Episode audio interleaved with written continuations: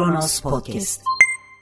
Merhaba. Semerkant'ta düzenlenen Şanghay İşbirliği Örgütü zirvesinde yaşananlar bize Erdoğan'ın seçim öncesinde ne tür bir dış politika izlemeyi planladığına ilişkin yeni ipuçları verdi. Öncelikle bu zirvenin şu anki uluslararası stratejideki yerini anlamamız gerekiyor.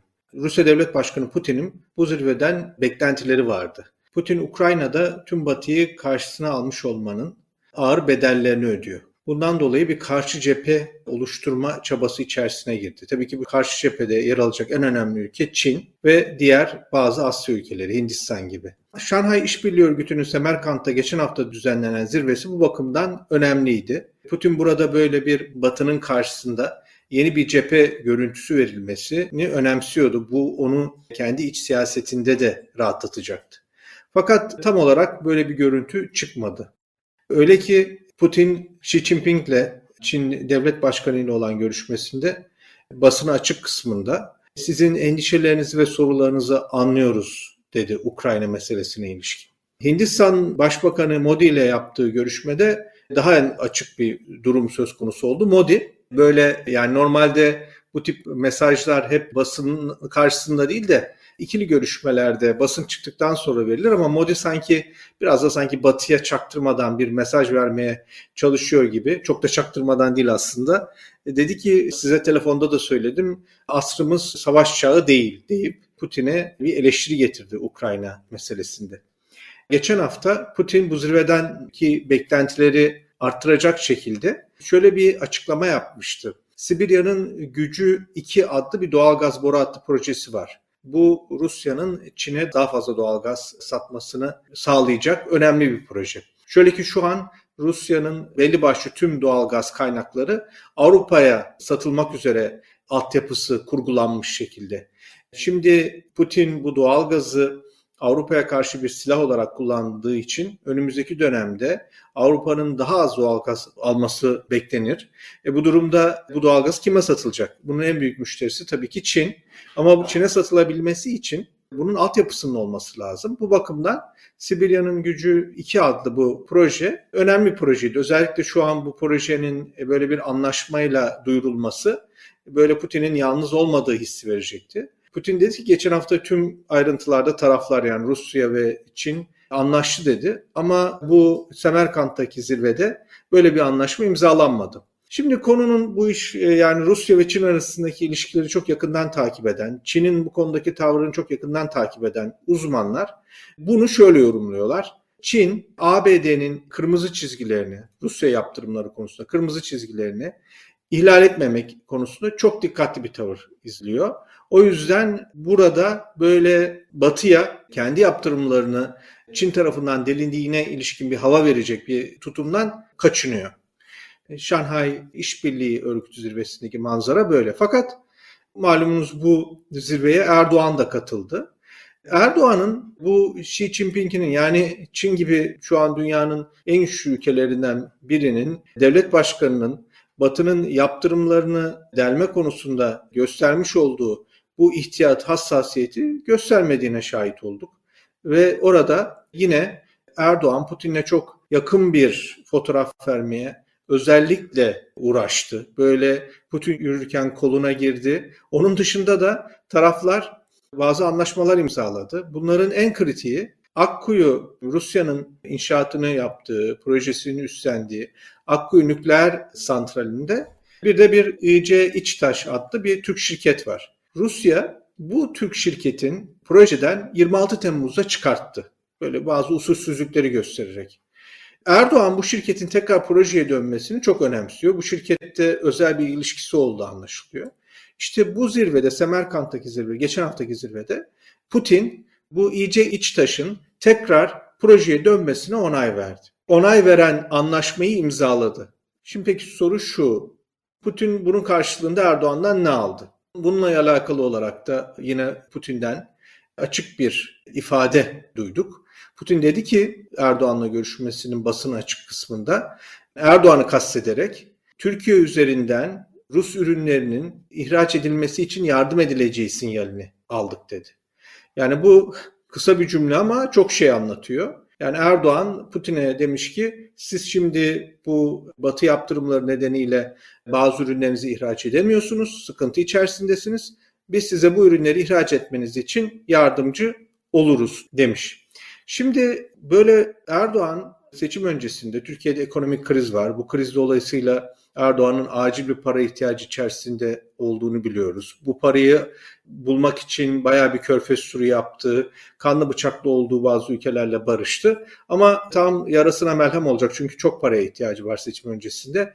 Yarasına melhem olacak kaynakları bulamadı. Şimdi sıkışmış Rusya'nın, zor durumdaki Putin'in kendisine yardımcı olacağını, daha doğrusu kendisinin Putin'e batı yaptırımlarını delmede yardımcı olurken Putin'in de ona ihtiyaç duyduğu seçim öncesindeki para kaynağını sağlayacağı gibi bir plan üzerinde durduğu açık ve net bir şekilde görülüyor. Fakat burada soru şu. Erdoğan Batı yaptırımlarını böyle delerken Batı bunlara seyirci kalacak mı? Şimdi o cenahtan buna kesinlikle seyirci kalmayacaklarını gösteren üst üste mesajlar verilmeye devam ediyor. Bu konudaki en kritik, en çarpıcı son gelişmelerden biri Financial Times gazetesinde çıkan haber oldu. Orada çok net bazı bilgiler vardı. Buna göre ABD ve AB yetkilileri bir araya geliyorlar ve bazı toplantılar düzenliyorlar. Bu toplantıların ana konusu da Rusya yönelik batı yaptırımları arzulanan etkiyi sağlamıyor. Bu arzulanan etkinin sağlanabilmesi için bu yaptırımları Rusya'nın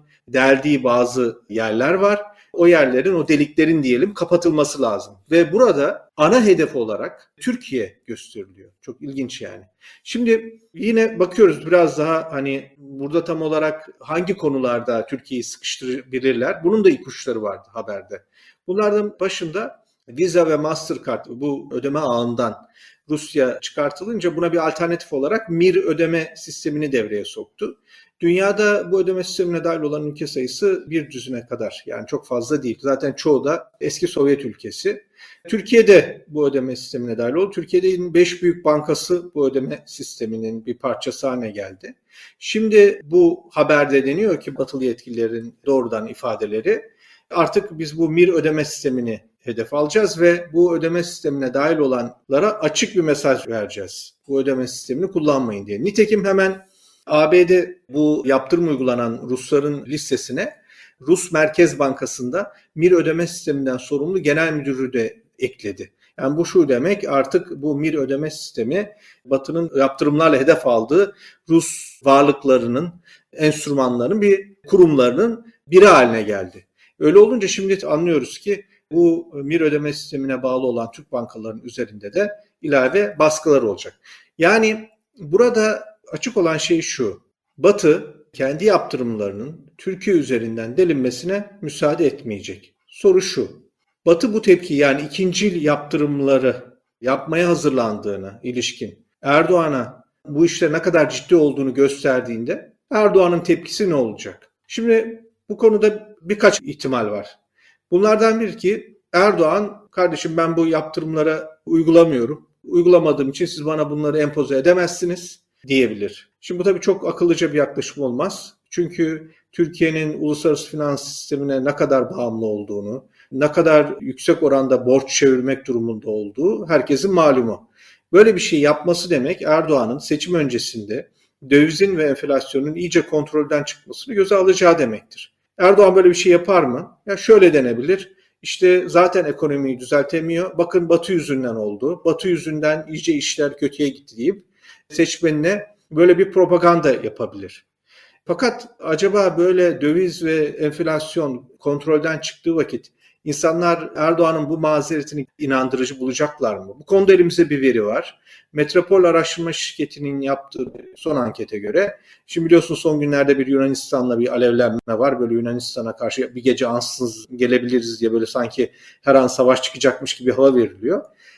Türk halkının büyük çoğunluğu ankete göre bu krizin tamamen seçimle alakalı olarak çıkarıldığını düşünüyor. Bunu görüyoruz ama bence daha çarpıcı bir şey AKP tabanının üçte birinden fazlası da öyle düşünüyor. Yani bunun bir suni bir kriz olduğunu, seçimle alakalı olduğunu düşünüyor. AKP tabanının yarısı bile düşünün yani bu AKP tabanı şu an Türkiye'de iktidarın %90 kontrol ettiği medyaya en fazla izleyen, en fazla onun propagandasına maruz kalan kesim olduğu halde onların yarısı bile buna ikna olmamışlar. Şimdi böyle bir ortamda şunu görüyoruz.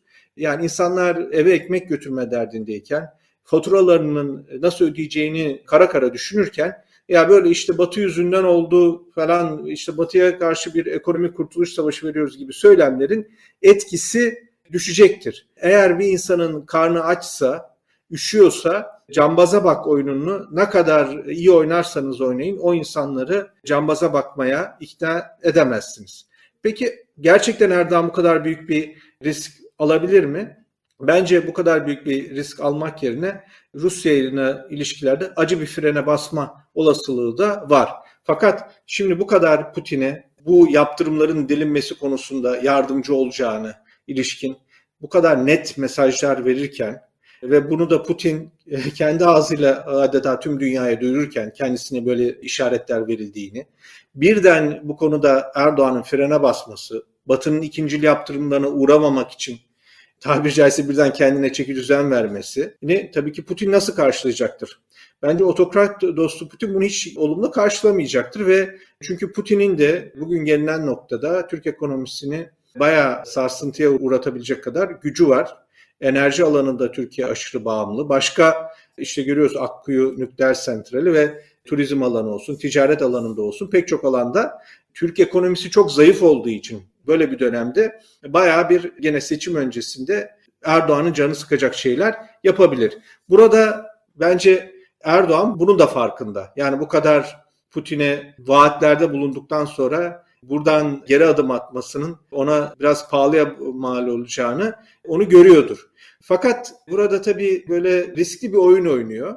Şöyle ki Şimdi Şanghay İşbirliği Örgütü'nde yani zirvesinde o toplantıda böyle Putin'le böyle çok samimi bir görüntü vererek Batı'ya özellikle Biden'a bakın eğer beni iterseniz ben de Putin'in kollarına koşarım. Zaten şu an e, Ukrayna'da o yaka paça olmuş durumdasınız. Bir de başınıza yeni bir bela alırsınız tarzı bir hava vermeye çalışıyor. Böylelikle de Batı'dan bazı tavizler koparmaya, kendisini bu yaptırımları ihlal etmesi gibi tavırlarını görmezden gelmeye ve daha ilave başka taleplerde bulunmayı planlıyor olabilir. Fakat bu riskli bir oyun ve tam tersine Batı'nın böyle Erdoğan karşısında geri adım atmak, alttan almak yerine çünkü şu an tüm dünya bunu izliyor. Erdoğan'ın anlamadığı şey o.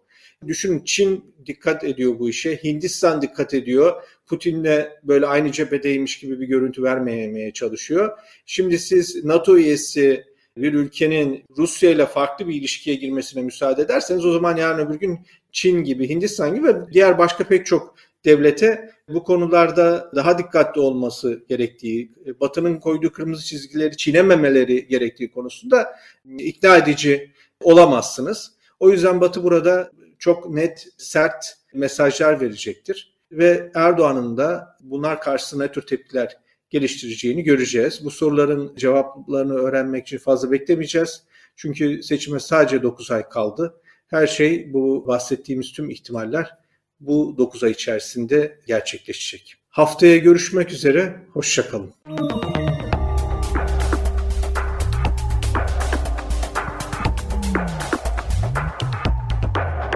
Podcast